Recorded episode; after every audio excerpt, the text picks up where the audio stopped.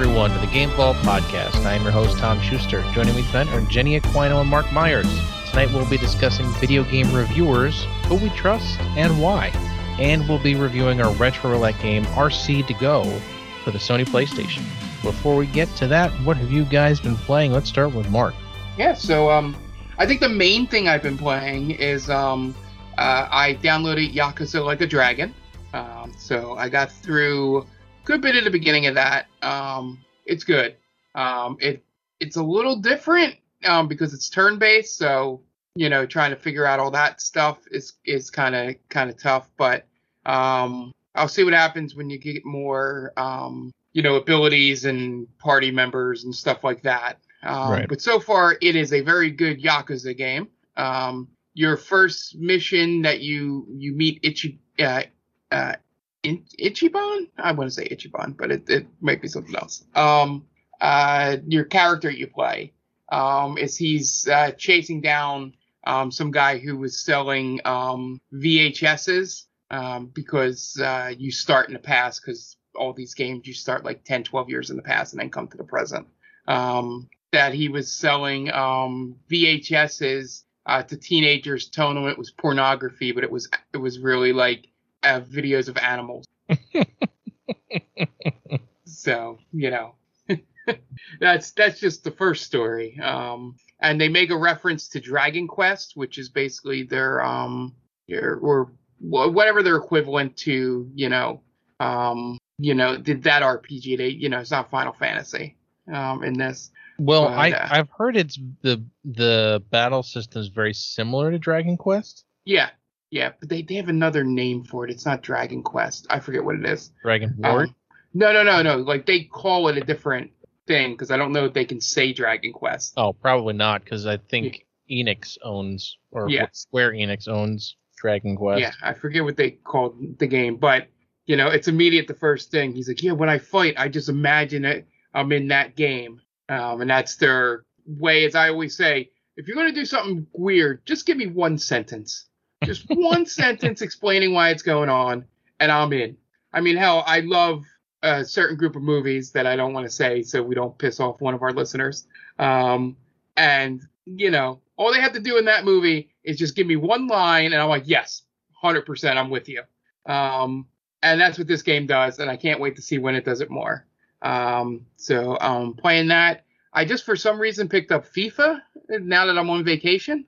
Um, again, FIFA 21. Um, I think it's because Euro was on, so Ah, yes, that'll do you it. know, um, I got back into the footy. Um, and uh, while playing through it, um, I forgot that I made my coach a blonde haired woman wearing a giant, like, um, like hat, like one of those, like, Australian giant hats, if you know what I'm talking about. Australian. I don't know. It's like, I don't know. I'll take a photo of it. Is it like a Kentucky Derby hat? No, like sort of. Um, I'll take a photo of it. Um, Okay. and and she wears a scarf as well. Um, of course. on on the sideline. Very so um, she looks ridiculous. um, especially when they um they didn't model, I guess, female coaches well because when she's got to wear the big giant coat in the rain, everything clips through the coat, like the Mhm. hair and the accessories. Um, but it's still funny to me. Uh, so um, so my last thing with that was um, right before we started recording this podcast, I um, my whole goal was I'm going to play it and then hope that a European team asked me to be their coach. And then right before we got on there, uh, the country of Norway contacted me, and I am now officially, or I should say, the coach I created, Tori Callahan, is now the new head coach of the Norway national team. So we'll see how that Yeah. Goes. Nice, Congratulations. congratulations. Thank you. Thank you. Thank you. Um, so now I am on vacation for the next week. Uh, so I'll probably be getting into a lot of stuff. So hopefully for the next podcast, um, we'll have some things uh, more to talk about. Like I'm going to see what's on Game Pass and things like that. Um, but yeah, it's just been that two stuff as as I've been, and obviously the the stuff we play on stream and the um and the the uh, retro roulette game. Uh, the one thing I'm considering doing, I might talk about this with you, Tom, off stream. Um, I'm seriously thinking of uh, getting like an external hard drive just to install Call of Duty on, so I can play Call of Duty and not mess up my PS5 um, storage. Um, but I don't know if they're cheap at all. But um, I mean, you can get them cheap.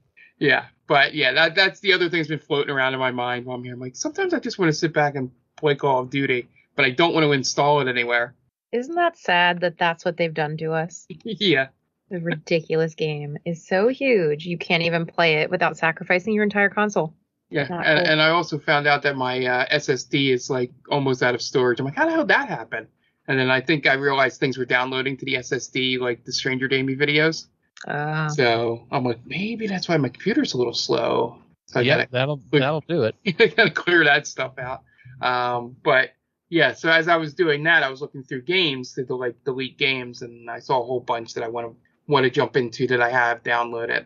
Um, my uh, thankfully I didn't buy anything on the Steam. Well, no, I take that back. Did I buy something on the Steam on the sale? I guess technically I bought Two Point Hospital when it first started, um, the Steam summer sale. But um, I I I stayed disciplined and didn't go nuts on buying games I will never play which is what Good for you, happens all the time, as everybody out there knows that has Steam.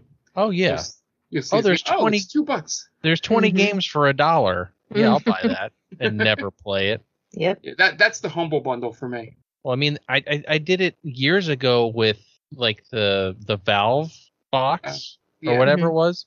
I bought every Valve game ever made for like fifteen dollars. Wow. I've played like one game, so Yeah. So, which reminds me, maybe I should look up on their humble bundle when we're done to see if they're doing anything crazy. But um, Well, yeah, also GOG is doing all kinds of stuff too. yeah, Yeah, there's a lot but, um, going on right now. yeah, I'm gonna look into those games that I'll have more time doing. Um, you know, now that it's not between work and then coming home and doing, you know, streaming podcast stuff and just playing the games I want to play. I, I like that this vacation I might have time to experiment and play like download. Oh, it's on Game Pass. Let's see what this is like. You know, sort of days. So I might have more to talk about. Nice. Jen, how about you? Anything new? Um, nothing new, unfortunately. Um, but still having fun with what I've been playing, which is a good thing. So, um, still having fun playing Dead by Daylight, which is a nice update from you know our past podcast episodes. You're on a you're on Um, a high right now. I am. I'm on a high. I've been playing a lot of Killer recently. Um, and I've been actually playing mainly as Nemesis, which, um, if any of our listeners didn't know, Dead by Daylight just released a uh, Resident Evil chapter. Um, and it is actually currently their fifth anniversary celebration as well. So they're doing different events right now too, which is pretty cool. Um, but yeah, I've been playing as Nemesis. I really like him as a killer. He definitely takes some getting used to, but he's a lot of fun once you get used to how to play as him effectively. Um, I feel like he's kind of slow sometimes, but other than that, I really don't have many complaints about him, which is nice. Um, I think um my biggest disappointment with the chapter is they released a beautiful Raccoon City Police Department map, and it had so many issues and bugs that players, once they got loaded into a game, they were just booted immediately. And normally, when you disconnect from a match, the game thinks that you're like rage quitting, so they ban you temporarily from matchmaking again. oh, And you can't play this game single player. You could only play multiplayer. So I think it starts you out at five minutes or ten minutes. I don't I don't remember exactly. Um, and it extends every time you get booted. So these players were getting booted over and over again, and their matchmaking bans were going out of control. So they shut off the map. Unfortunately, it's been uh, I would say a month since they came out with the RE chapter, almost a month. Um, the map is still shut off. They they actually that's a lie. They just recently turned the map on for custom games for people to test it out in um in more of a controlled setting, sort of. And then um, they, I think today or yesterday, opened it up to the public supposedly for regular matchmaking games. But the likelihood of getting on that map is very, very small because they don't want it to be overloaded on the servers, something like that. So that's kind of disappointing because that was a huge draw of the chapter. But um, that's really the only complaint that I have. Um, but it's been a lot of fun, and uh, hopefully that gets fixed soon so I can actually play on that map because I've only watched a few streamers play on the map, and it looks huge, so I'm pretty sure I'm not going to be good there, but I'm looking forward to it anyway. Um, what else? Uh, playing Phasmo still. Nothing really has changed there. Um, Minecraft, I'm still playing on and off on a friend's server. Um, I don't know. If, I don't know if I said this in the past, but um, I built a replica of my house, my current house that I live in, Nice. and I started building Tanglewood from Phasmo, one of the haunted houses, and that has been so irritating because the stupid creepers. You guys know what the creepers are, right? Yep. In Minecraft. Yes. So if We're not that old, Jen. yeah. If you if you don't have the torches lighting up every single spot on that map as soon as it turns nighttime and you can't jump into bed fast enough, these stupid creepers like spawn in my house and then they blow half of it up. And it's so annoying. I, I'm like old lady yelling at clouds about Minecraft, but it's so irritating. So that's been taking me forever. But that's what I've, that I've been doing in Minecraft. Um, and then other than that, that's really the only games I've been playing outside of our, you know, our streams together. Like obviously we do Apex on Wednesdays, and then I played the retro roulette game. But yeah, nothing, nothing new here. I would like a vacation as well, so I can have more free time to play more games. I'm jealous of you, Mark. I hear you there. and uh, update the uh, humble bundle thing is shit this week. So Oh, that's Aw. unfortunate. Check out GOG. They've got a million freaking yeah, things the, on the sale. best game on there is World War Z Game of the Year edition. I didn't know why. All right. Moving on.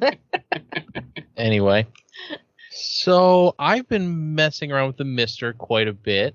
Uh, I've now I'm stuck in. I'm all in. I bought a freaking uh arcade stick. Uh, so now I can play Neo Geo and arcade stuff.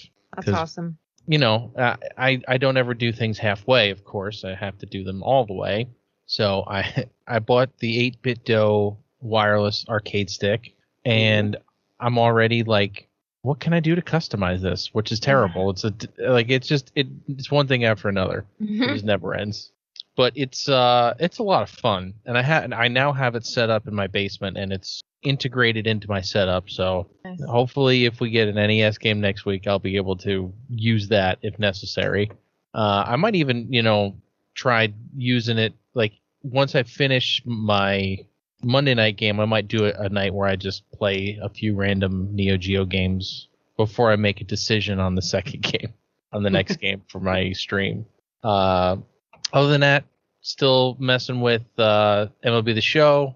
Uh, I've made it to the majors. Nice. Uh, my player has 40 plus home runs, which I've never been able to hit home runs in that game. All of a sudden, I'm I'm able to hit home runs, but it's it's really weird once you get to the majors. Like you, in the beginning, you suck real bad, and it levels you up really fast. So it's like it's like a steep learning curve at the same time as getting all the abilities you ever needed, which is it's weird it like kind of levels you up too fast. I feel like like your first year in the majors, all of a sudden you're an all star. Like that's not supposed to happen. But what are you gonna do? Uh, I tried to play the uh, S- Stranger of Paradise uh, uh, demo. I downloaded it. I was go- went to play it today.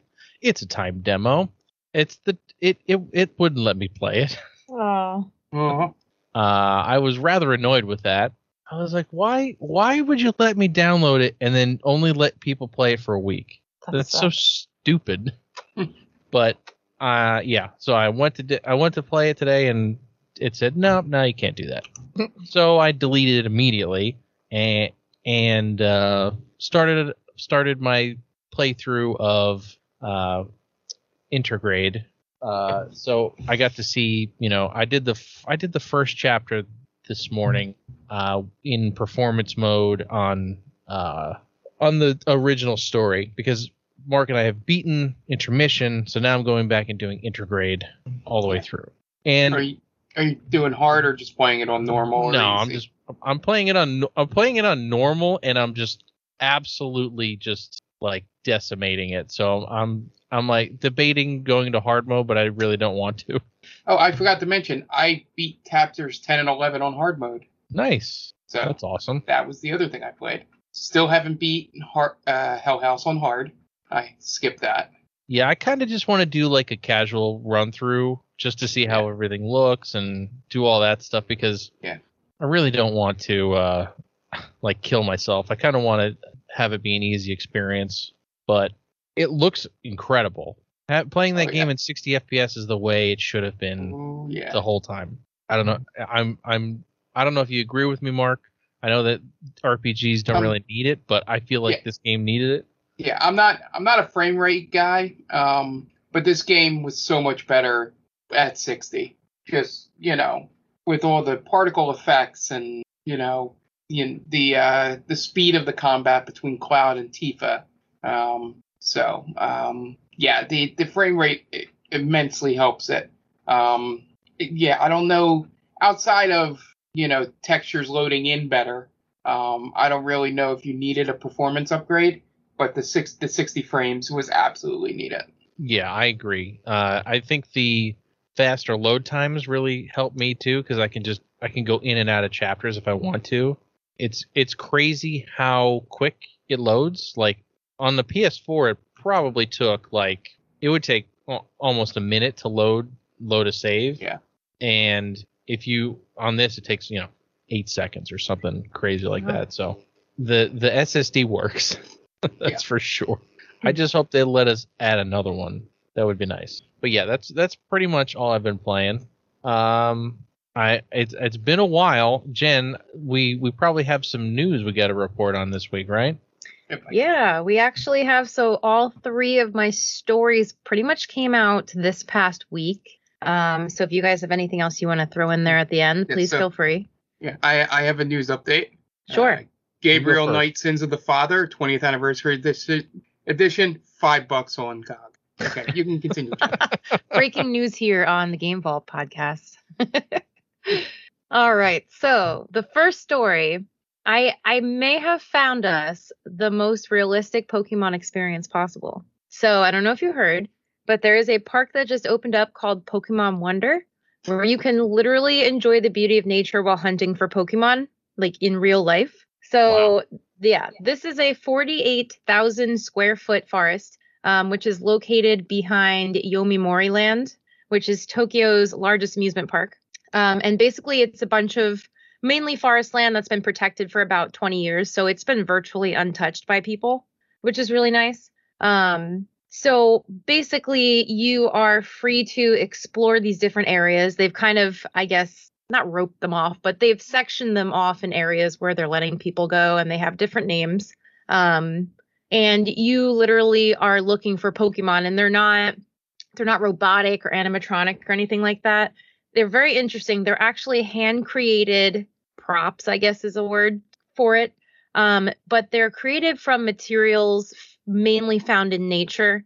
Um, and they're not these ultra bright colors that you would see in the games. They're actually more subdued or natural in color, which is more realistic how you'd think a Pokemon would appear in real life because they would be blending in with their surroundings. Um, so they're hidden throughout the park in what would be their natural habitats, making it really challenging to find them. So I know not a ton of information has come out yet because it hasn't opened to the public yet. Um, but I don't know if they give you like a Pokédex or something to log all the Pokemon that you find. I don't know how interactive it's going to be, but from the pictures that I was seeing of these Pokemon, they are really, really realistic and lifelike, which is amazing because I don't know. I don't know if you guys have seen the Detective Pikachu movie, but that's kind of a decent example of how realistic these Pokemon look without being CGI in real life, which obviously isn't possible. Um, there was a picture that I saw where it was someone took a picture of the field and they're like, "Can you see anything?" And then they zoom in a little bit and you could see that it looks like some tufts of grass look a little bit different than others, but you still can't tell. And then they zoom in all the way and it's like a bunch of little oddish on the ground. And they look That's- like a legit oddish. it's so cool. That's awesome. Um, yeah, and then there's a metapod that they had on a tree, and they made it out of basically folding a palm leaf like origami style into a metapod, but it looked like the like the outer shell of a metapod should look in real life, like just with the textures and stuff. So I'm like geeking out a little bit, but it, it's very cool. That it's sounds very awesome. it's very awesome, yeah. Um, so this opens up in Japan again on July 17th, and it's going to be running through April 3rd of 2022. So a little bit less than a year.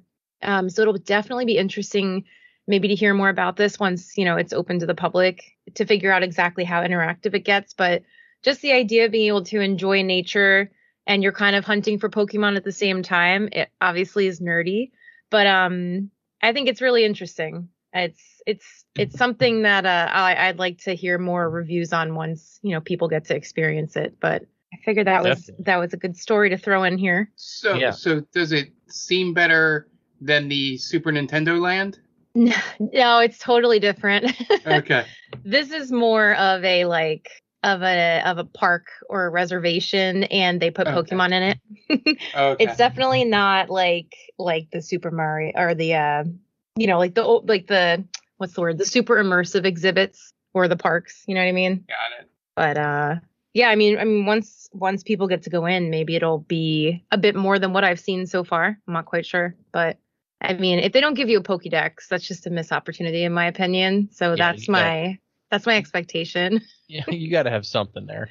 right. So yeah. Um, and I know we actually. So my next topic, I know we actually scratched the surface of this. Uh, Humble Bumble. Hund- oh my God, Humble Bundle. Um, so I'm not sure if you guys heard, but I don't know if it was yesterday or the day before that. It was it was within the few days of recording this podcast. Humble Bundle decided that they are reinstating their donation cap. Um, yep. So obviously they created a ton of backlash earlier this year, which we talked about on a on a previous episode. Um, they basically out of literally literally out of nowhere after 10 years of not having a donation cap, all of a sudden they were like only 15% can go to charity and that's it. So uh, people flipped out and they retracted it and they said we're so sorry, we'll do better. We're going to take the next couple of months to think about how we can do better essentially. So now the caps are more generous, but they still prevent customers from spending all of their money on charity or sending all of their money to charity, which was previously an option. Um, so now there's going to be a minimum amount that has to go to Humble Bundle. So it will average anywhere between 15 to 30% of the purchase. I'm not quite sure how they'll decide on that. I don't know if it goes by the purchase amount or not. Um, I, but I'm going to assume it goes by the publisher. Mm-hmm. That's a good point too. Yeah, it could go by the publisher. I was thinking like if anyone has ordered from DoorDash or Grubhub, how you have the small order fee, how you pay more to the company the smaller your order is. But yeah, yeah, uh, yeah this 100 percent has a feeling of some publishers or develop not developers so much, more probably more publishers were upset that they weren't getting as much money out of the deal. So mm-hmm. yeah, well, uh, um, they. EA. Yeah. you, you might be onto something actually, because basically they're claiming so they're claiming that they will be using most of this additional revenue that they're going to bring in to then bring in even better titles to Humble Bundle. So you could be onto something, Mark. Yep. And then they're saying that is going to drive more charity money because then people are going to be buying more and then more money going to charity. So that's what they're saying is going to happen. I call um, bullshit on that. Yeah, I mean, I get I get that they need to make I don't know, obviously we can't see their financials and stuff, but you know, how what percentage of people were putting anywhere from like 75% to 100% of their purchases, you know, to charity. I'm not quite sure. Maybe yeah. they were really hurting, but I get needing some of the proceeds on a more consistent basis, but yeah, this I mean, it's it's definitely in a better direction than what they were previously doing. Oh, they oh, kind of yeah. flipped it. They kind of flipped it on its head. Like now they're only getting 15% instead of the other way around, which was really shady. So I don't know. I, I haven't really heard much uh, feedback from people. So I'd be interested if anyone, you know, has any opinions on this. Please share yeah. it with us. Yeah, be interesting so, to hear. Um, I think the main reason you're not hearing as much about this is because, um, you know, it, with the percentages being flipped. Mm-hmm. Because, mm-hmm. you know, the last time it looked like they were the whole point people would buy Humble Bundle stuff was because of the charity uh, and the freedom to do that. Um, so when they took that freedom away and then made it look like more of a cash grab, you know, it, it it's why everybody screamed and hollered, and rightfully yeah. so. Um, but I think all they really had to do, not the percentage thing was shit. Their first policy, they you know had to change. But I think by being upfront, you know, like they are, it, you know, apparently from what what you're reading, um, about why they're doing it and what they're doing and what the percentage is. It's going to keep, you know, most of the noise out. You'll still have your people that, you know, will be against it, but it's the realities of the business is to be able to get the good games, to be able to put them on to get money for charity. They're going to have to pay those publishers, and uh, they can't do that by not getting any money from the bundle. Um, and I think 15% is fine Mhm. you know, if, as a low end. Um, uh, but yeah, I think I think the the original humble bundle stuff, maybe it's a minority opinion here. Um, the way it was structured was was uh, not sustainable. Um, Right. Right. because you would, as they probably the reason they started changing it was found out that they wouldn't get like the 2Ks or the EAs or you know they would never get Sony or Microsoft. I'm trying to think of another big publisher, Take Two or some, you I- know. Um, yeah, but I, I'm not sure because they would. I mean, like they had, they've always had, they've had Square, they've had, um, not much recently. yeah, but I, I think that's more due to the pandemic than anything. But they've had Square, they've had Yeah. Codemasters. I've seen all kinds of uh different people, but I don't. Yeah, I don't know. Yeah, my I- I thing don't- is, it, my thing is, is a, it's a, it's a, it's a recent change in terms of that. And again, the pandemic might be the reason. Some of these companies might have lose money, and you know, well, it's for charity, but also we're in the red. You know, um, sort of way business people look at things, or maybe I'm just cynical about business people, um, which could be completely where my opinion's coming from. But um yeah it's a sense that i think it was a good way for humble to i guess find the best compromise it could Sure. um because it it needs the money to do things so they can't do 100% but then you know they can't do it the other way where only a minimal goes to charity because people get really pissed off yeah. um, so this is probably the best compromise. Um, and I think it was the best way to sustain it going forward. I just wish they get better bundles going forward after looking at the one for this week. Yeah. Um, I think the best game might have been Dangerous Driving, but that's not even a good game. Um, and you know, but hopefully, hopefully this entices. Um, maybe not. Maybe they would still get the the um, publishers anyway, Tom. But maybe the publishers put better games on there now Yeah, I don't know. I mean, because they're getting because a lot of times when it was the EA and 2K stuff that would go in there, and even the Square stuff, it'd be a lot of stuff that they knew they could just dump on there. Like this has already made its money, um, so here's a way to get back to charity. So maybe if they do get a little extra money from Hundle for putting it on there, maybe a more recent game gets Right. on there. You know, it's a, Sort of the whole thing. the whole thing is a slippery slope. yeah. You're gonna have a problem. People are gonna have a problem any way you do it. So Yeah. And the best way Yeah. is to lean lean more charity. Oh, Yeah, 100%. I mean- honestly, I think the cutoff. I I'm not a business person. I'm not, I've never run a company in my life, but I would think 50% should be your cutoff. That's just me. I feel like that's a compromise. It Yeah. used to be you could go up to 100, so why not cut it in half hmm and not Yeah. 15%? Well, So- I think the yeah, the problem was initially they went way too extreme with the cap. And Mm-hmm. instead of starting at 15 to 30% and then maybe, you know, going to 50% if they really needed to, but now it's like they're screwed because are they going to be able to go higher than 30% now? Probably not because people are pissed at them. Yeah. So Yep. Yeah, we'll see. so we'll see I, how I this think I think 15 to 30 is right. Um, yeah. You know, and as long as they're upfront about which percentage it is, which I Right. think they have to be, I exactly. think I think the I think the customer base will be at least satisfied. You're not going to make 100% of the people happy 100% of the time, right. which is a life lesson for all you listening out there to live your Yep. life um, that way. But yeah, I, I think I think this was better than the direction that Humble was going in, which could have ended the site. oh yeah. You know, so I'll take anything that seems to be a positive and leans more charity. For Yep. sure. I'd Yeah, like to hear what you guys think on Twitter. Yeah. Yes. Let definitely know. let us know um and well of course i'm sure we'll hear more you know if people take this poorly again well i'm sure we'll hear about it very soon but hopefully they don't Um, so my last story is something. Remember how we went off on a um not a tangent. Well, I went off on a tangent off off podcast, and then we made this a topic about how hard it is to find a graphics card and crypto Yep. mining and all that. So this Yep. is kind of in that same vein. Okay. And then it takes a personal turn for me at the end. So, if there's one thing, like I said, that we've talked about a few times on the podcast and on our stream, it's the scarcity of next gen consoles, especially PS5, as well as GPUs. So, GameStop decided to make things a little bit more difficult and a little bit more insulting than the process already is, which has pissed off a lot of people. Uh, yesterday, I believe, the company emailed its Power Up Reward members announcing that later that day they would be given the chance to have first dibs on GPUs and or PS5. Uh, uh, I got this email. Okay, yeah.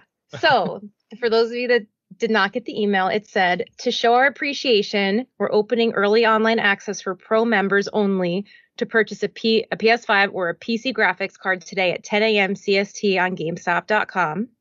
This won't guarantee you'll get one because the quantities are extremely limited, but we wanted to prov- help provide our best guests with a better opportunity to score one of these high demand items. So, all available merchandise was basically being sold in bundle- bundles. So, for example, in order to get the cheapest deal on a PS5, you also had to purchase a GameStop gift ca- card, and among other things. So, I think the cheapest bundle was like $600. Yeah, because you had to buy an PS5. extra controller, and you had Yeah. to buy a you had to buy a uh, gift card and Yep. something else. I forget what else. There was some some other Yep.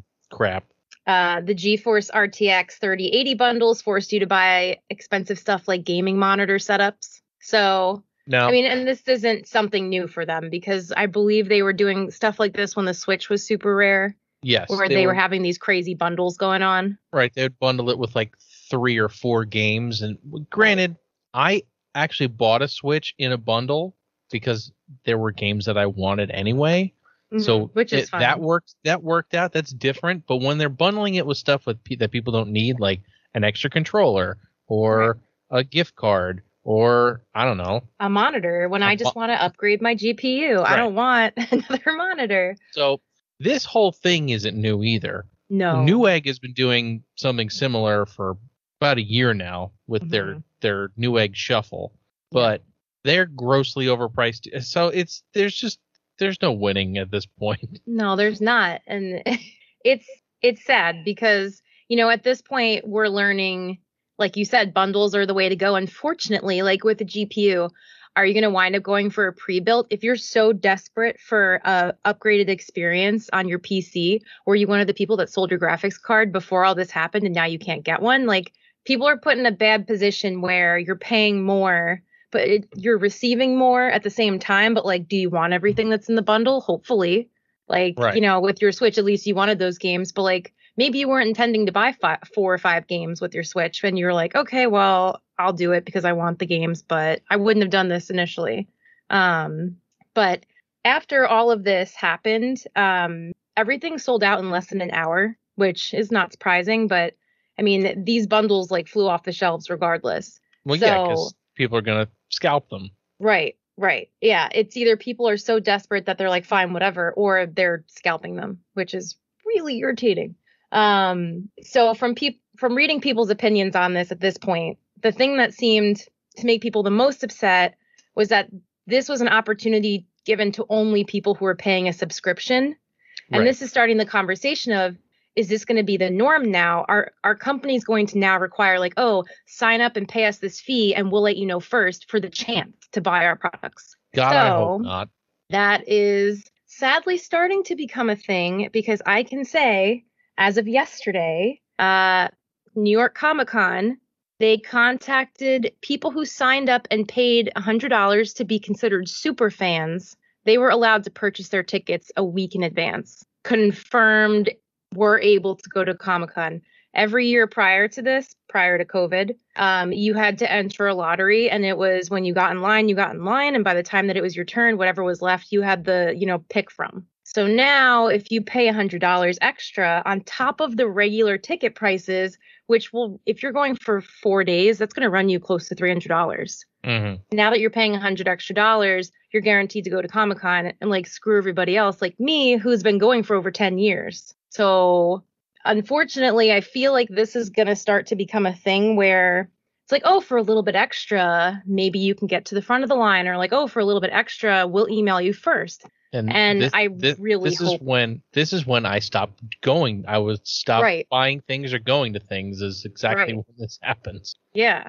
But that's And that's what I'm saying. that I've, I've been seeing people's opinions. Like, is this how it's going to be now? Are we going to have to like, if I want to get computer parts, am I going to have to start paying Newegg like five dollars a month to get on their VIP list? Like, just as an example. Who knows? But I really hope not because it's so uh, shady. I'm so over it. I'm so over all of this crap. Yeah. Like Same. just just let me buy stuff.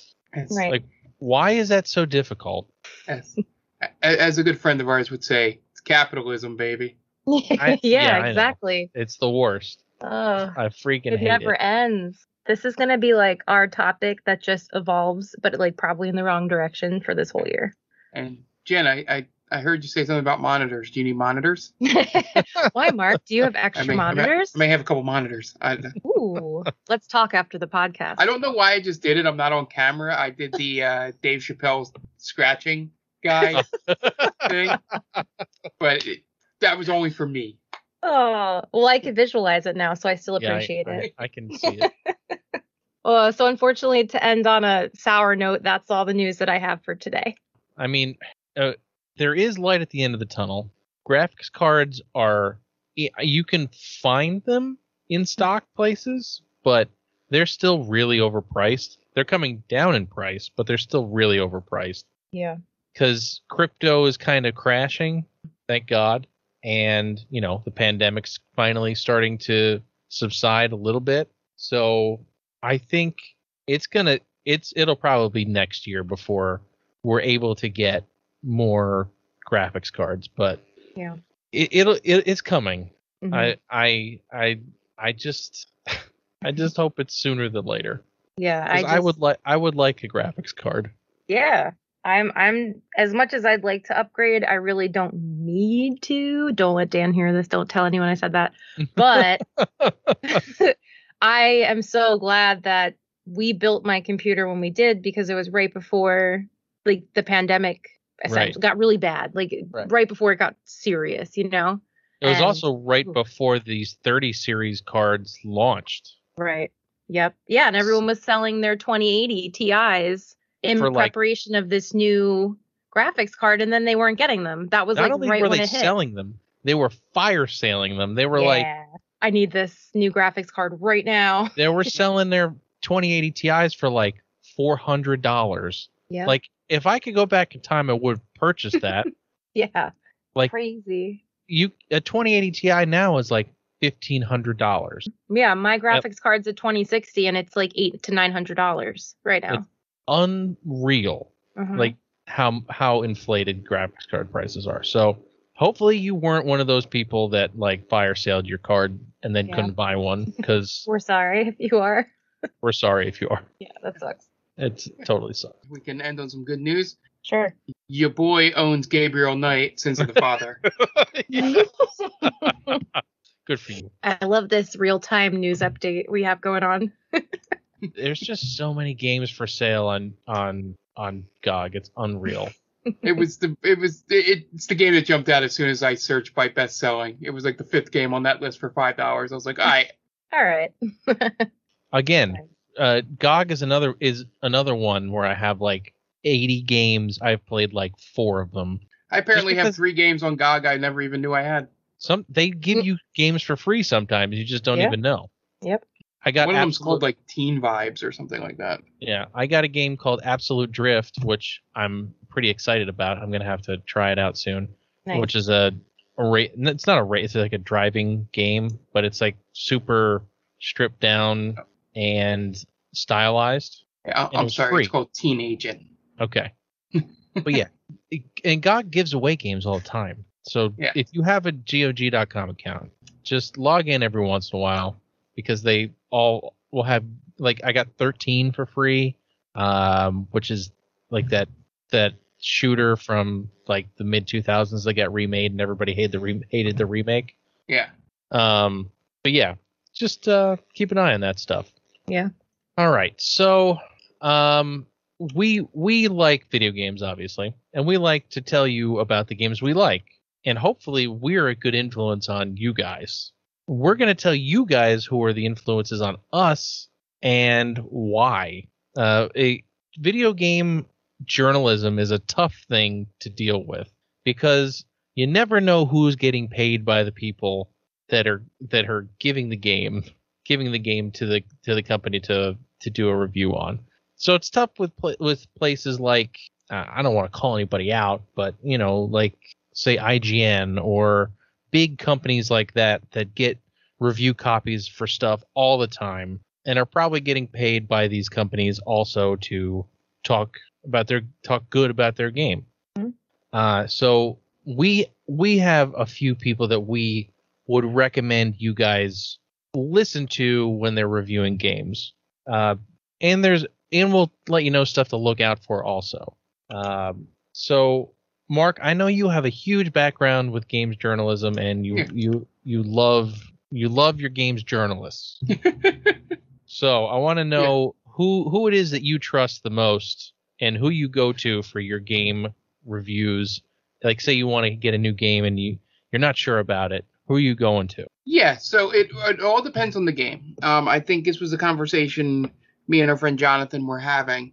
Um, like if I want to if I want to know like a um you know uh, whether the NHL game is any good, there's uh you know Jeff Bakalar at well now Giant Bomb um used to be at CNET um is a huge hockey fan and has played all the games as much as I have, and he usually points me in the right direction for that. So that's number one.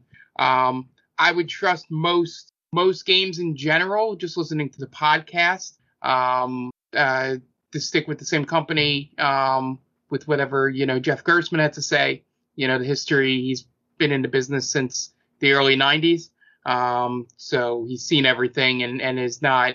There's no rah rah, um, you know, thing about what he likes to say. Um, I think for the most part, I've learned um, uh, through the years. There's not many like typical like review games journalists left. Um, you know, I, I, you know, you don't, you go to IGN and GameSpot and and all that stuff, and sometimes you don't really know, you know, the reviewers because um, those companies are so big sometimes um, that just reading the reviews sometimes um, aren't good. I think the thing I've I've started to do the most is is go to Trusted like um, when they do streams and and videos um, yeah. of games. Um, yeah. Even if they're games journalists, like I'll go, you know, if, if I want to know if a Bloodborne Souls game, um, you know, anything Soulsborne, whatever you want to call that that genre, um, I will see what uh, uh, Hussain from GameSpot has to say um, about it. Um, uh, and I'm looking forward to what he has to say about Elden Ring.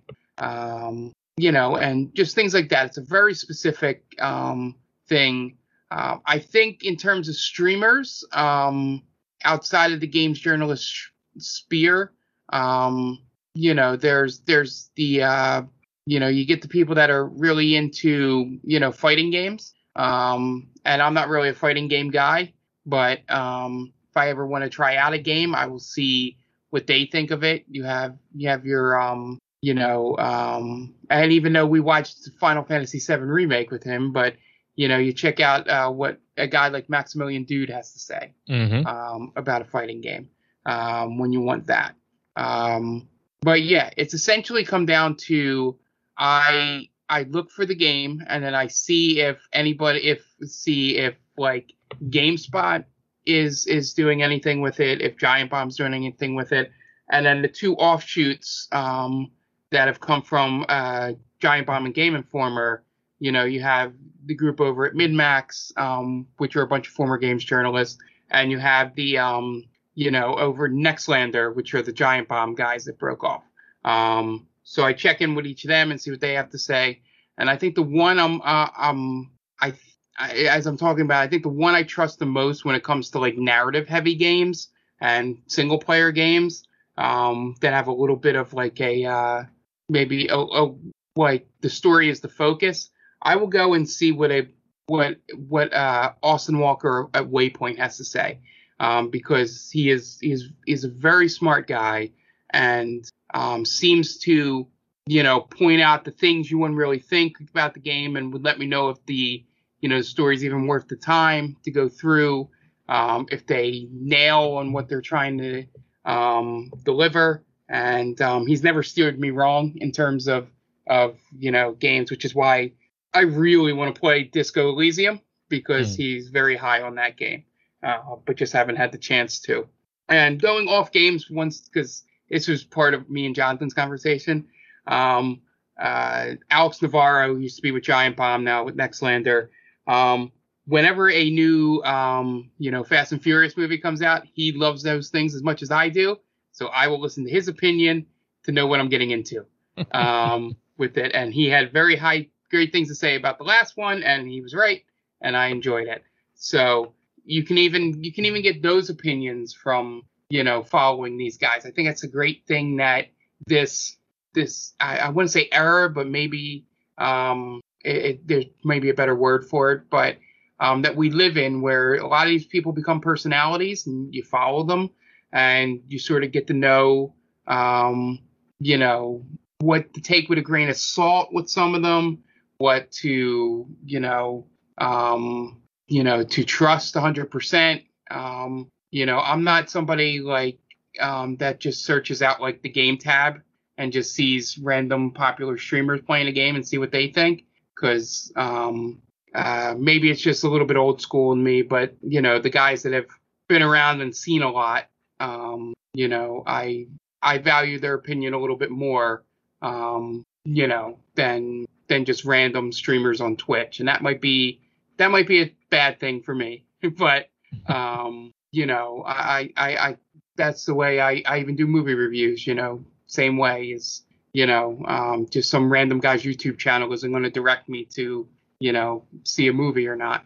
Uh, but yeah, yeah, I, I like, I like the thing we're in because you can um, find a guy or, um, and sorry, guy or girl. I'm using guy in the literal South Philly sense to mean universal um, thing, and just you know go okay, what does this guy? What does this person say? What does that person say? I mean, you know, there's some, you know, um, you know, you go to you go to um, you know, uh, somewhere like for for first person shooters and things like that. You know, some of the or Resident Evil, for instance, you go to some of the people over, you know, the at what good games because they have a history with that stuff. And um, I think that's sort of where I'm spread out, but it's all because it comes back to what Tom said in the beginning.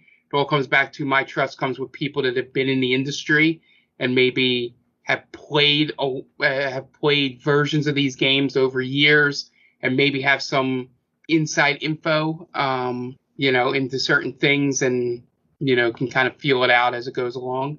Um, and that that's where my trust goes. Um, yeah, so I'll let you guys talk now. But um, uh, no. I do have opinions about where to get news and all as well. But we can do that after you guys finish. Yeah, that's reviews. that's that's totally cool. Yeah, I mean, I totally understand wanting to wanting to hear from someone who's been around. Uh, now, Jen, you have kind of a different take, mm-hmm. uh, um, more of a, a, new school take. Mm-hmm. Why tell yeah. us about your your uh, preferences? Sure. So I mainly prefer to watch live streamers um, to get most of my gaming information, preferably through Twitch. And yes, saying that definitely is a hardcore new school approach. I know. um, I've never been one to search gaming sites for reviews on games, though. Uh, so where I base my purchasing decision on someone's review, because honestly, if I don't know this, if this person is being genuine with their opinions, um, you know, they could be pressured by just the crowd of people coming to the site and commenting to lean one way with their opinions, or if they've been pressured by a developer or a tech company that sent them free product.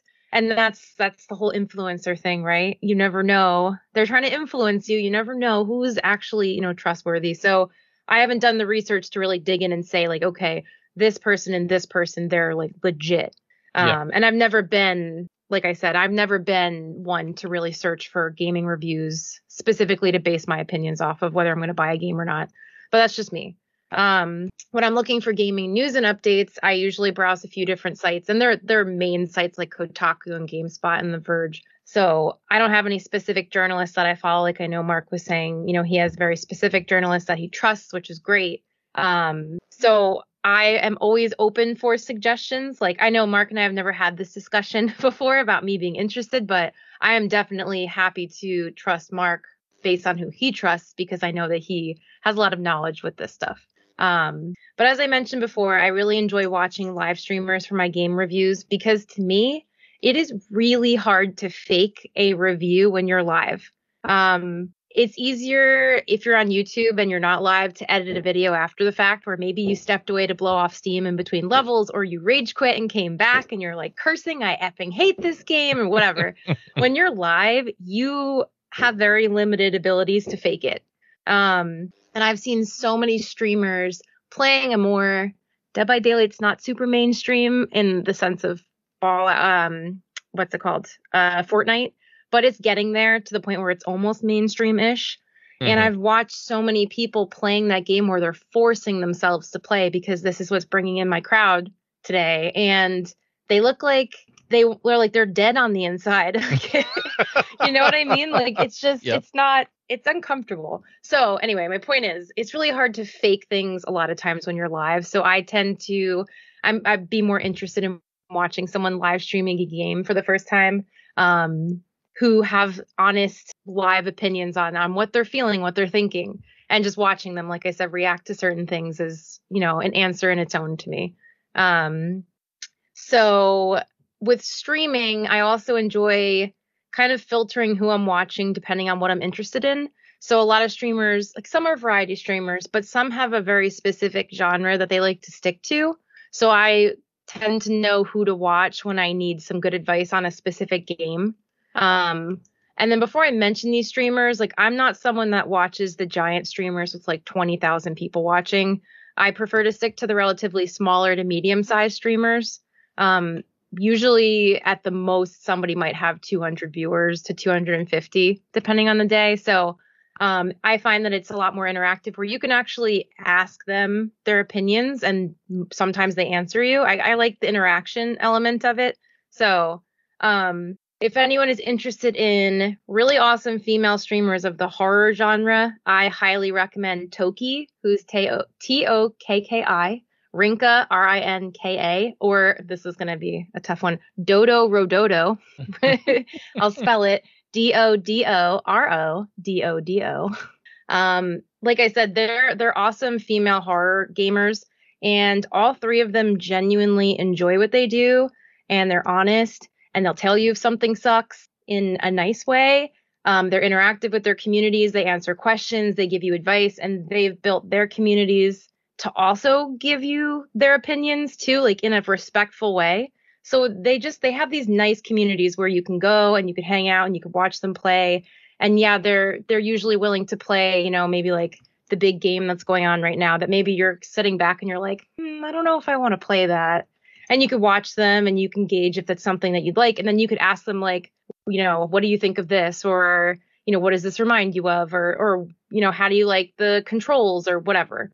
So you kind of get like a real time feedback from these people. Um, Manny Cookies is another one, and he's a friend of mine, but um, he is a really great variety streamer where he plays so many different kinds of games. Like I can't keep track of all the games that he plays. It's very impressive to me. He switches between so many things. Usually, one stream he'll play a few different games. So if you're someone that's just looking for a cool game to play and you literally have nowhere to start, he's a really good streamer to watch because and again, he's super friendly. He'll just talk to you about, you know, he'll ask you what kind of games do you like, and he'll just rattle off things that he's played or things that he enjoys. Um, so he's really good to watch. And um, another streamer that Tom actually got me hooked on mm-hmm. watching is Game Dave. Yeah. Yeah, and he's another really cool person. He's interactive, he's fun, he's funny, and he plays a lot of like a good amount of retro games. You know, he plays Minecraft too, but um, I feel like watching his streams, I've learned more about some of the retro games that he's been playing.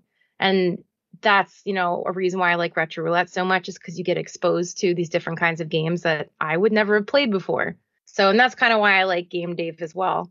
Um, and I can go on. There's like a bunch of other streamers that I like to watch, but that's just an example of of the kind of content that I like to get from Twitch. You know, obviously sometimes I like to just sit there and, you know, be a potato and just watch and not do anything, but a lot of times when there's a game out like Resident Evil Village is a perfect example. I didn't know if I was going to get it right away and I was like, yeah, I mean, I know I'm going to like it, but do I want to get it right now? And I, you know, started watching a few people stream it and it was like, this game is awesome. It's like, okay, I'm getting it. like, no questions asked. So I don't know. Just just to summarize, I really like I really like the live streaming reactions on on games and maybe technology isn't really a place where you'd go to Twitch most of the time. I would see maybe YouTube um, or one of the websites and journalists that you guys trust, I would be more open to to going and watching them or, or reading, you know, what they've written.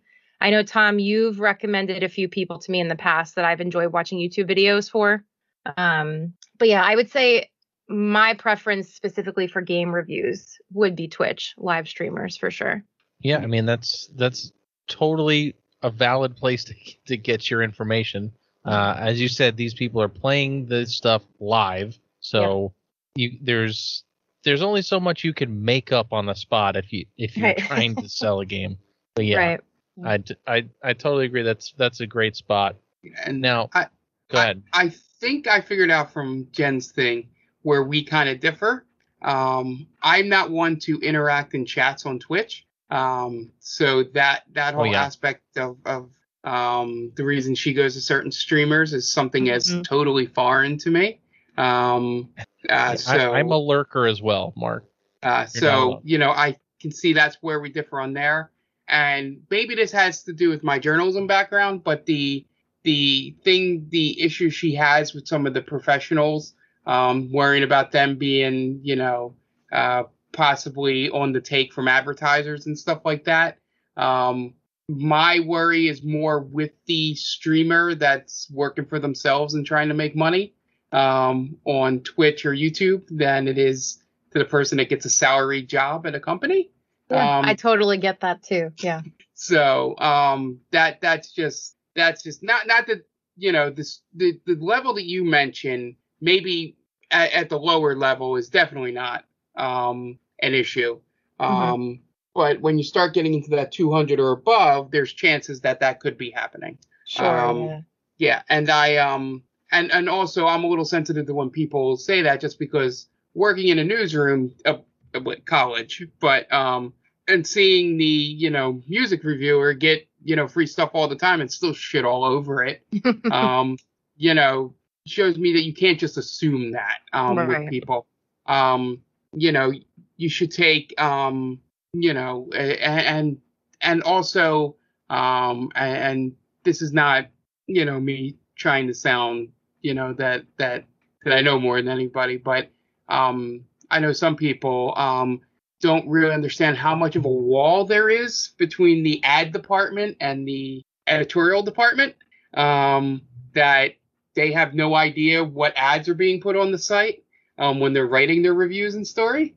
So, um, you know, in some cases, you know, maybe someone gets fired. I mean, Jeff Gerstmann famously got fired because he wouldn't change a review score um, that uh, the developers of Kane and Lynch wanted them to change. Um, and you know that happens probably more often than the other way around. But um, but I can see I, I I think the thing that we can exchange is I think I understand where you're coming from in terms of seeing someone do it live. Mm-hmm. Um, to where they can't really fake it too much. I mean, some people might be really good actors. Yeah. And, and, and, that, and in that case, yeah. um, but you can't tell that um, more than YouTube. Twitch, if you're going to give me the choice um, with live or anything, it's 100% Twitch over YouTube mm-hmm. um, because, you know, just the algorithms on YouTube force you to, you know, maybe say positive things or negative things more likely um, than you might actually feel just to get views mm-hmm. um, yeah. on there. But I, I think that's where the old school, new school approach comes. Is maybe I have slightly more trust in the professionals um, than you do, um, yeah. and that's understandable. But yeah. um, I kind of see, I kind of see that's where our difference is. Um, and I've you know, I watch the streamers that we, you know, I've checked in on a couple streams like uh, of the, some of the people you mentioned. Um, and you know, while I don't, I'm not really a horror game person. Um, you know, so I don't know if the information was great um, that I was getting back um, because I probably wouldn't have played those games anyway. Um, you know, I, I, I, you know, it, it's it's good to see that you know, at least to me as we're having this conversation, we haven't heard what Tom said yet. So, um, is that you know that there is a variety of ways to get this stuff. It's not just magazines anymore. Yeah, which know, is awesome. As, as, as the only way to get any of this news, or message boards where anybody could be anonymous and it could be you know a PR person, you know, on mm-hmm. a message board, you know, uh, hyping up a game. Yeah. Um, you know, having the face and the face cam and all helps. Yeah. But I'm interested. Uh, I'm interested in Tom because I, I, have a feeling that he might be a mix of us. Yeah, I think so too. yeah. So you'd you'd be correct. Uh, so I not only look for reviews for new games, I look for reviews for old games. So I kind of have this of this other thing where I I like to watch Twitch streamers playing old games rather than new games. I feel like that gives me a better idea of the of the old game because a lot of times there's not a whole lot of information on an older game. So someone playing it on a stream gives me way more information than trying to dig up a review on a game that's 35 years old. Mm-hmm. But there are certain people that I will go to for new games. Uh, one bunch of a group of guys and gals is Easy Allies. Uh, they used to run the game trailers website until game trailers shut down and then they became the easy allies so if you if you know what gametrailers.com is it's the same people. They're just doing their own thing now. Um, i mostly go to them when i'm interested in rpgs there's a few guys there that really love rpgs ben moore uh, bradley ellis they love rpgs and anytime i want to know about a certain rpg i will listen to their show or watch or watch their reviews on youtube uh, Brandon Jones d- does a great job of reviewing most games. He's usually the voice of Easy Ally. So if you are watching a review, generally you're hearing Brandon talk because he's like the vo- the voiceover guy. But he, I, I also trust him on his stuff too. Um, uh, another one is Tim Rogers, who used to work for IGN. He does super, super in-depth reviews, and I'm not kidding here. He did a, he did a re- the review for Final Fantasy VII remake. I'm pretty sure it was four hours long, wow. and you can go watch it on YouTube. But he's he also did something pretty cool when he was working for IGN, where he was doing. I'm going off on a tangent here, but he did a playthrough of the Japanese version of Final Fantasy VII to see where the uh, translations were kind of off and where it was different in the Japanese version as opposed to the English version. I thought that was really cool because he speaks Japanese. Very helpful for those yeah. who want to play Japanese RPGs. Yeah, definitely. Uh, but he goes super in depth on stuff, and like like Mark was saying, if I'm gonna look at a fighting game, Maximilian Dood is who I'm going to. But for new games, those are those are my guys. Now, old games is totally different. Uh, like we were saying, like I was saying, I like to watch people stream old games, but also there's a lot of good information out there in general. If you're looking on YouTube for uh, reviews for older games, um, mostly I'm going to go to Lazy Game Reviews, Clint at Lazy Game Reviews. He's he's done all kinds of reviews, but it's mostly DOS games and older PC games and things like that. So if you're looking for older computer games, I'd go there first. And Pushing Up Roses also if you like adventure games, PC adventure games. But for console stuff, my my big three are My Life in Gaming, Chris at Classic Gaming Quarterly, and our, our good buddy Game Dave, our good buddy. I'd say that like he knows who we are. Uh, but yeah, we like Game Dave a lot on this uh, channel. He just re- he actually just released a new video. So if you're if you're looking for something to watch, go watch go watch Game Dave's videos. He does not get enough love on YouTube, as far as I'm concerned. But all of these guys have specific things that they like. Like my the guys at My Life in Gaming, uh, the one dude goes by Triforce, so his he is obviously your Zelda guy, but he's also your uh, he's also your like Final Fantasy 14 and 11 guy, your MMO does, Final Fantasy guy. Does Triforce hate Skyward Sword as well? I don't know if he hates Skyward Sword. He's never really talked about Skyward Sword, but he doesn't like That means he hates it. he doesn't he he's he's like you. He's like he started at um uh Link to the Past and then went from there. Yeah. So he I, I he's think your I might have to get to know this guy. Yeah, I eh, go check it out. He does all kinds of all all kinds of videos. But the other guy, Corey, is a Phantasy Star fan. So if you if he he's a big fan of that whole series, uh, and they they're both Final Fantasy guys, and they've done they've done reviews on like the newer Final Fantasy Seven and stuff. But they uh, any any system you could think of, they've done a they've done a uh, a review for it because their big thing is is their their setups. They have like every retro console they can think of set up and ready to play at any time. And Chris at Classic Gaming Quarterly, he's a big fan of old uh, review magazines, like we were talking about before. Like you could only back in the day, yeah, we're old. You could only get reviews from mail order magazines or go to a newsstand or Yep. people know what newsstands are and Barnes and Noble and get a gaming magazine and pick it up and read it or subscribe to it. And he he does like read throughs of magazines and stuff, but he also does his own videos on on certain games. Like he's done the release the release games for the Genesis, the release games for the NES and stuff like that. And he uh he, he has a really cool thing where he'll do like he'll say if a game is good, if it's bad, or if it would have been a good weekend rental back in the and I think it's a really cool way to to to talk about a game. So he's got the old school buy rent pass as Exactly. his review. Yeah, pretty much. But he he he often uses the term weekend rental and I love that because it's Yeah. like all right, I don't need to wait I don't need to spend money on this game. I can, you know, I can play it on my EverDrive or whatever be fine with that. Like but if he says like, "Oh, this game's really good," I trust him because he he he's not he's not wasting money on on games that he doesn't he doesn't want to play. Uh, and I totally love that because I'm the same way. I I don't just buy a game to buy it. I will buy a game if I really want to have a physical copy of said game. So for retro games, check those guys out.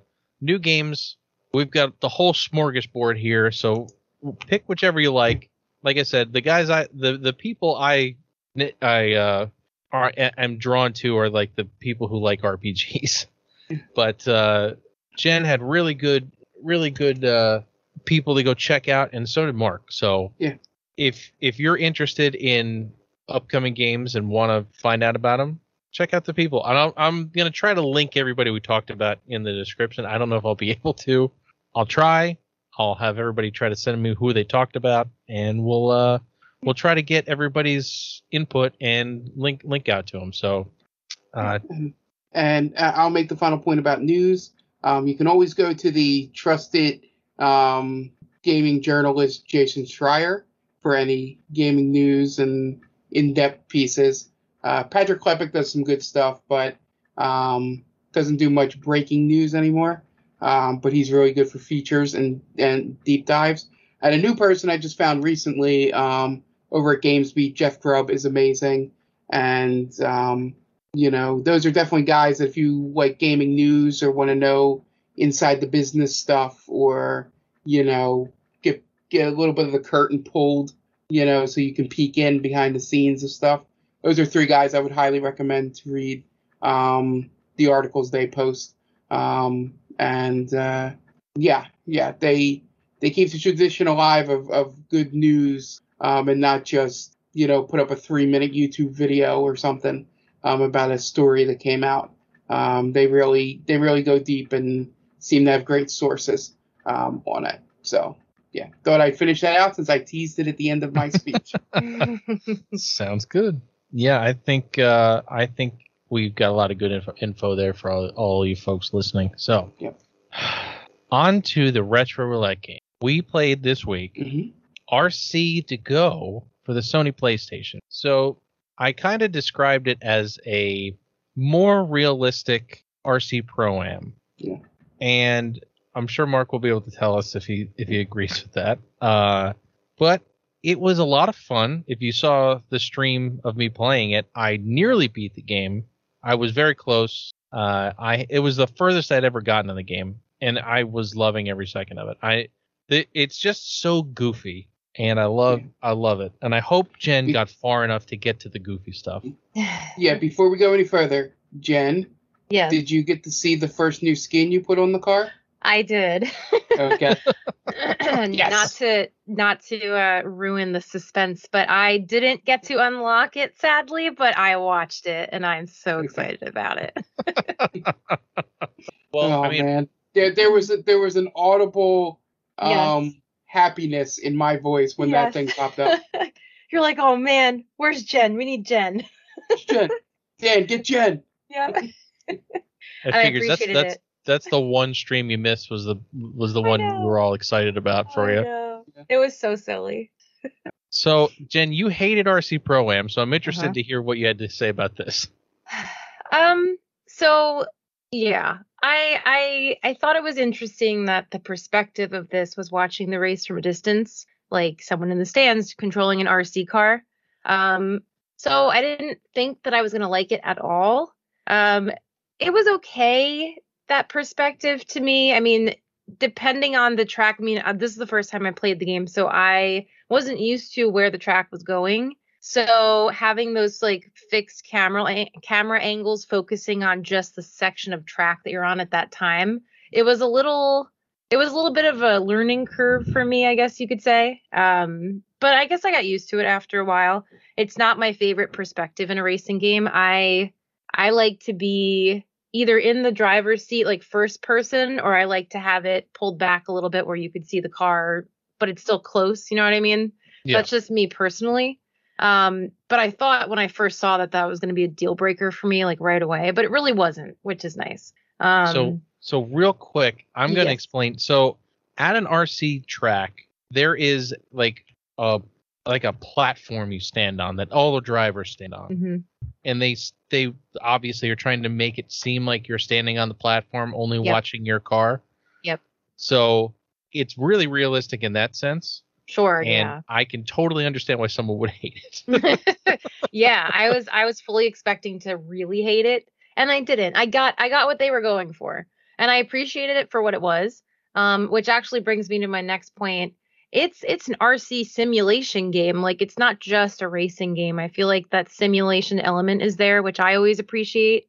Um, you can upgrade your cars, you collect money from the races, and it's not just like you know a basic upgrade. Like you actually go through parts and you you know it's it's there's like a selection of things to choose from and i i really liked that um it kind of it kind of put that interest in the game like oh i want to keep going because i want to see where i can go with this um i don't know anything about half of the parts that you were collecting but it was still really interesting. It's kind of like i mean way different but farm simulator the farm simulator game that mark had played on stream for like i think it was like one or two streams a million years ago. Um there's so many things that you could buy and operate on your farm and I don't know anything about them but I wanted to use them all. like I want to know what this does. So like that's what simulator games do for me. They like make me want to figure out like what's this for? What is this going to do? Can I collect this? So uh, also, as Mark said before, the fact that you could unlock an animal car body is ridiculously awesome to me and hilarious. I think yours was like a hamster or something. I couldn't It was a- really tell if it was it was a a- bear. was a bear. Yeah, it was. It's so silly seeing this thing like just go around the track in a circle, and it's this little animal. It was just that that sold me right there. If I wasn't already into it, that would have done it. That's all I needed to have at this point. Uh, um, I don't know if you saw it, but there was a race where they were all all animal bodies. I don't think I saw that one. I don't think I saw that. But that's amazing. I love it. I love it. Uh the controls were interesting. It was very um it was pretty much the way an RC car would be controlled because you had the left stick for left and right, right? And then the right stick was either accelerating or braking, if I'm remembering that correctly. Yep. Um so it, that was a little bit kind of surprising to me, but at the same time, I'm like, this is an RC game. It's not surprising. Um, so I didn't mind it. Uh, it was just, I guess the combination of that with the perspective was a little much for me at first. Um, but I, but I got used to it, and I like the graphics. They're colorful. Um, I like that there's like seasonal effects. I like the cherry blossoms. There was one track where there was like cherry blossoms. I don't know. I'm being dumb. I I didn't hate the game. Was is my point overall. it was it was okay. It wasn't terrible. I didn't hate it. I'm glad you didn't hate it because Yeah. I had I was very worried after you played RC Pro Am. Yeah. I could see the um similarities in them, but yeah, I I did not hate this game. Oh, that's good. Yeah. Mark, how about you? Yeah, so uh, for obvious reasons, I did enjoy the game. Um, I think the one thing that stopped me from pushing forward in it is just the uh, I wasn't feeling the uh, the sim, the complicated sim side of it with all the different parts and all the different numbers and trying to figure out, you know, that stuff without knowing, you, know, just I maybe wasn't in the right headspace to dive into that. Um, but if we're going to talk the actual physical playing of it, um, yeah, it felt like an updated version of RC Pro Am, um, minus the you know collecting things on the track and stuff like that. Um, which is why I think I like that game more um, because this one feels a lot more like RC Pro Am 2 Mhm. um, where you buy parts and stuff like that. Um, and I didn't dive deep into that one. Um, I was more of the first game because you pick up your upgrades on the track, which made it more of a you know challenge to upgrade and not just oh let me keep doing this thing and getting money and then eventually I'll be too good and I'll blow by all these people. Um, that might just be me with with it, but I think that that's where I I fell off of it um, with that. But I would recommend it for anybody that likes those games. Um, you know, on, on the isometric um, racing. Um, this was a little more, I guess, two and a half D kind of kind of camera angle to it. Um, yeah, you'll enjoy this. Um, the the controls feel fine. I mean, it is an early PlayStation game, um, so they're not great. Uh, but you know, it's it's definitely one of those. I would put it as a you know, um, maybe not so much a diamond. There's probably a better saying for it, but essentially Hid- the thing of sort of like a, a hidden gem or something like that. Um, you know, in there that for all those people, like I guarantee you, if you loved RC Pro Am 2, you're gonna love this game. This is essentially the spiritual successor to that game. Um, and for anybody that loves Gran Turismo or um, motorsport in Forza, you know, being able to upgrade part by part things, um, and you're okay with going back to older graphics, um, then then you'll love this game. I just either either I think I'm gonna love these games and I don't really, and it's one of those things where I just keep tricking myself, or maybe it was just the way I was feeling, you know, over this last week and a half, two weeks, um, that I just didn't go further than, than like the, you know, first couple areas. Yeah. Um, but it doesn't mean I didn't have fun with it. I just didn't feel a pull to go back. Um, I, I, as I sit and talk about it, I think I have the same relationship with Road Rash, where I will go, yeah, I'm gonna play Road Rash. Road Rash, great. Play like the first course, you know, group of courses, and then you have to upgrade the bike and upgrade the parts on the bike, and then I'm like, ah, I don't know. I'm done with Road Rash. Just you know. get a little too complicated. Yeah, yeah, and it, it's not even like I love the first Gran Turismo. I literally had like this really like uh, the fun part was my cousin had the car without me knowing, and my cousin who had uh, just gotten out of the army in North Carolina had the literal Honda that I had in Gran Turismo just by happenstance. So um, I was totally into that first Gran Turismo, um, you know, upgrading and doing all that stuff. But I don't know where the disconnect happened for me, you know, where I just don't want to go that deep anymore uh, with it. Uh, maybe, uh, you know, I know my my uh, a certain thing that I love doesn't vibe with this opinion I'm going to say about myself. I don't think I'm much of a car guy. Ah, You're not. You know. You're you, Mr. Fast and the Furious, are not a car don't- guy. I don't. How would eh, La Familia feel about that statement? I- in the I'm going to say this in the sense that I think it's really fucking cool when cars go fast and jump out of buildings and you know do all that drifting and the, the shift and the nos and all. But if you sit me down in front of a thing and go, "Here's a car," you figure out how to make it better from this piece of car parts. And I'm kind of like, ah, uh, can you do it for me and then I can watch it race? Like, it, I mean, to be fair, this game is very much a simulator. I'm, I, Yeah. I don't- are you? Do you have any other opinions before no, I it's started? essentially it. It was it's just like I think I figured out that um, I will do the car thing to a certain extent, and I sort of lose interest in doing it. Um, I just want to just just give me like the RPG element where my card levels up or something. I don't know, you know. Right. You don't want to. You don't want to do it yourself. Yeah, I don't want to go individual parts and down to like picking out the pistons or something in the engine. I don't know, you know. you know, I don't need to go that deep. Um, which is probably why I'm more of a, in terms of racing, I'm more of a Burnout Paradise, probably Horizon type of guy than a motorsport Gran Turismo at this point. That's totally fine. Yeah. Yeah. So this game is very much a simulation for someone who wants who likes RC cars or can't couldn't afford an RC car but wanted to get into it. Um Mhm.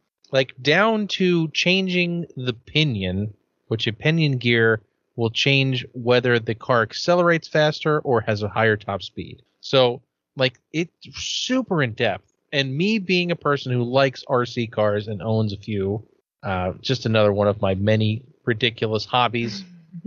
Um, this game was like right up my alley. And I purchased this game before I had an RC car because I wanted one, and this was the closest thing I was going to get to. And maybe it's just nostalgia talking, or maybe it's just because I like RC cars, but this was like the perfect game for me. So we were talking on stream, and I forget who said. It. I think Maiden may have said it, or Pork Chop, but it was they were saying that this was the Gran Turismo of RC car games, and I was like, that's like the perfect way to put it. the The amount of simulation and uh, the amount of detail that went into making sure that the parts do what they're supposed to do was awesome. Like normally in a car game, like you could put something on a car and you it doesn't really make a difference, but anytime you put a part on the car in this game, it made a huge difference, and you noticed immediately. Now, Jen, I know that the the scheme you were talking about for Mhm. uh, controlling. There's an analog scheme and there's a digital scheme. So the digital scheme is more like a normal racing game. Okay. X's go, square was brake, Yep. use the D-pad. Like it's cool to do both, but I prefer the digital way Mhm. be- just because the cars towards the end of the game, like when you get really fast, Mhm. they get really twitchy. Mm, so okay. using using analog will like throw them all over the place. So Yeah, I can imagine that. so I generally tr- stick with like the digital setup.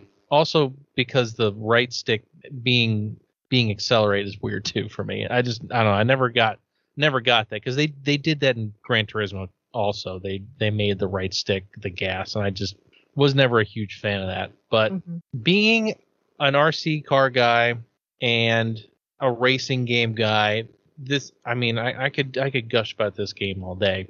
You you guys if you saw the stream, you know. I, I rarely get that far into a game on Retro Roulette, but this one I just kept playing. Um, so yeah, I, I'm not gonna gush over too much more. If you like cars, if you like RC cars and in, specifically, you will love this because you could do off-road racing, you do on-road racing. I didn't even get into like the arcade mode. The arcade mode you can do, you can actually run like different types of cars. Like instead of just being the same car and you change the tires or change change the body or whatever, you can run like monster trucks and buggies and stuff like that. But I didn't even I didn't even touch that on stream. I just went right to the story mode. But that's a that's a whole other thing. So if you if you like changing it up like that too, uh, arcade mode's where it's at. So before I go like talking about this game for another hour and a half, let's give it let's give it some scores. Um, let's start with Mark. Mark, what did you think? Yeah, so I'll give it a three and a half out of five. Um, a nice seven out of ten if you're doing the math. Um, there. Um, the game's the game's fun. Um, and really the your feelings on which end of the scale you go on in terms of more than seven, less than seven, or three and a half, um, will depend on how much you like the simulation building up your car part of the game. Um, I more rather enjoyed the um, skins you could put on the cars and the real wackiness of that. um, than the building up the car stuff. Um, so that's why it still gets a high score for me, um, despite me not really engaging with probably what is like a third to two thirds of the game. Um, but yeah, definitely recommend it for anybody that likes these kind of, um, you know, racing games, um, it, or, or old school, you know, uh, RC Pro Am fans. Um, you'll definitely, you'll, you'll definitely get something out of it. And Tom mentioned a few other modes that might not, um, be as, you know, in depth and be able to have some fun with it. Uh, but it's nice to find some of these, these gems um, that that I would have probably never played without this segment. Awesome, Jen. How about you? I totally agree with Mark. I would give it a three and a half as well. Um, I really appreciate that this is a simulation game and that they put so much into it. Um, of course, the animal car bodies are my favorite part, I think. but um, like Mark said, this is definitely a gem, and I wouldn't. I, this isn't a game that I would pick up on my own and be like, "Hey, I'm going to play this." So I, this is like a total gem of retro roulette for sure, but a gem of just you know retro games in general. Um, it's just it's a fun game. It's it's nice to know that there's a digital uh, control version instead of just the analog, uh, which I didn't realize. So that definitely earned it more points in my book just now. Um, it's just it's a fun game and it's not it doesn't seem like it's super long. Like you said, there's all those different other game modes that you can do. So if you're not super into the simulation, as Mark said, you can do more of the arcade mode where you can pick different skins for your car and have fun with it that way. But um yeah, I, I I enjoyed it. I didn't I didn't love it, but I also was not frustrated and hated it. So I was fairly happy with this with this uh this game. Awesome. I'm going to give it a four out of five because I all of the things I said. I've of course I forgot to mention the same thing I mentioned in every game that I enjoy on this is the music. The music is so good. The menu music is good, and the like the actual driving music. It's super 90s. It's super like Japanese butt rock tunes as you're playing. It's it's so it's so nice to have a game have good. Music. So if you like RC Pro Am, if you like RC cars, if you like cars, simulation, whatever, I highly recommend picking this or at least trying it out. Because I I I posted the video on YouTube and someone posted like, "Man, this game looks really cool. I can't find it anywhere." And I was like, "Oh no, is this one of those games that no one's ever going to be able to find after we talk about it?"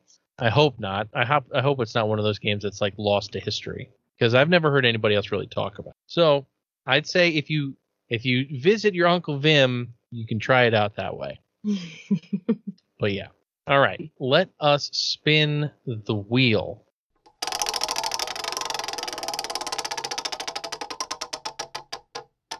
Okay. Mark, you're going to be upset with this. We're playing The Legend of Zelda for the NES. Oh no. Oh no. yeah.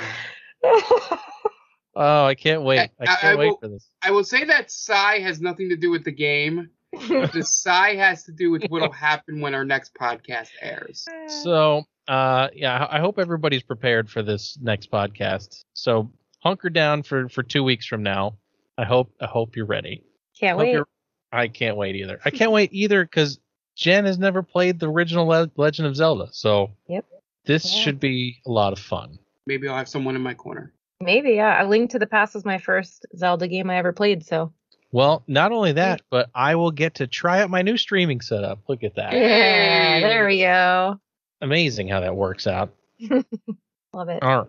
So it's uh it's been a it's been a lot of fun this week talking about all this stuff. But before we get out of here, Mark, you want to let everybody know about our family of podcasts? Yeah, we have uh, Stranger Damies our D&D podcast airs every other Wednesday wherever you get your podcast. We're on Instagram and Twitter at Stranger Damies. Um, we stream at twitch.tv slash GameVaultPod um, every other Friday, so there'll be a session next Friday. Um, for any uh, change in terms of time and stuff like that, um, just keep an eye on the Twitter, um, and uh, you'll stay up to date on that.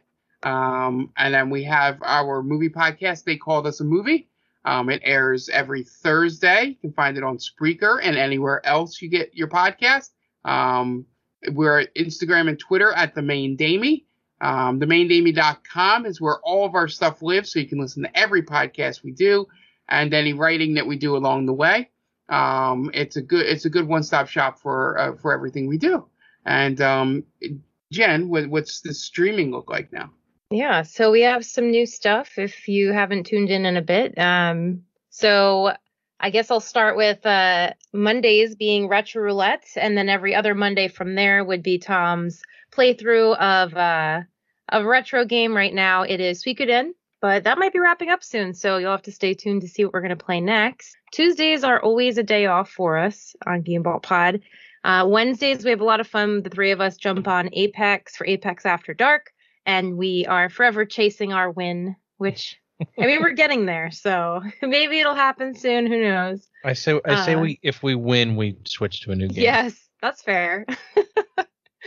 um, then we have Thursdays with Paper Markio, or as it sounds, Mark is playing through Paper Mario, and uh, we have something lined up after that comes to an end. Uh, Fridays is um, it alternates bi-weekly, so we either record the podcast here that you're listening to on Fridays, so we may have a day off from streaming, um, and then if not, we have been doing live streaming of D&D. Uh, that might be changing as well soon, so we'll keep you guys up to date. Usually Twitter is the best place to go when you want to know what's going on with us in general. Uh, Saturdays is Mass Effect with Mark.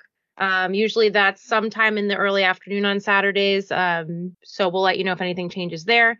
And then Sundays is uh, Dan of the Wild, where my husband Dan is a, kind of a guest on the stream and he plays through Breath of the Wild. And that's it so far. awesome. Lots of stuff happening, lots of stuff upcoming. So keep your eyes peeled on the Twitter. Uh, before we end, I just want to mention that we are an affiliate of Stone Age Gamer. If you have a need for any classic console accessories, uh, controllers, cables, mods, pretty much anything you can think of, Stone Age Gamer has it. So if you want to check them out, use the link in our description, or uh, or if you watch our streams, it's also there as well. And uh, anytime you use that link and purchase something, it gives us a little kickback and helps make our streams and podcasts better for you guys. And also, I want to mention that they have a huge sale going on right now for the 4th of July.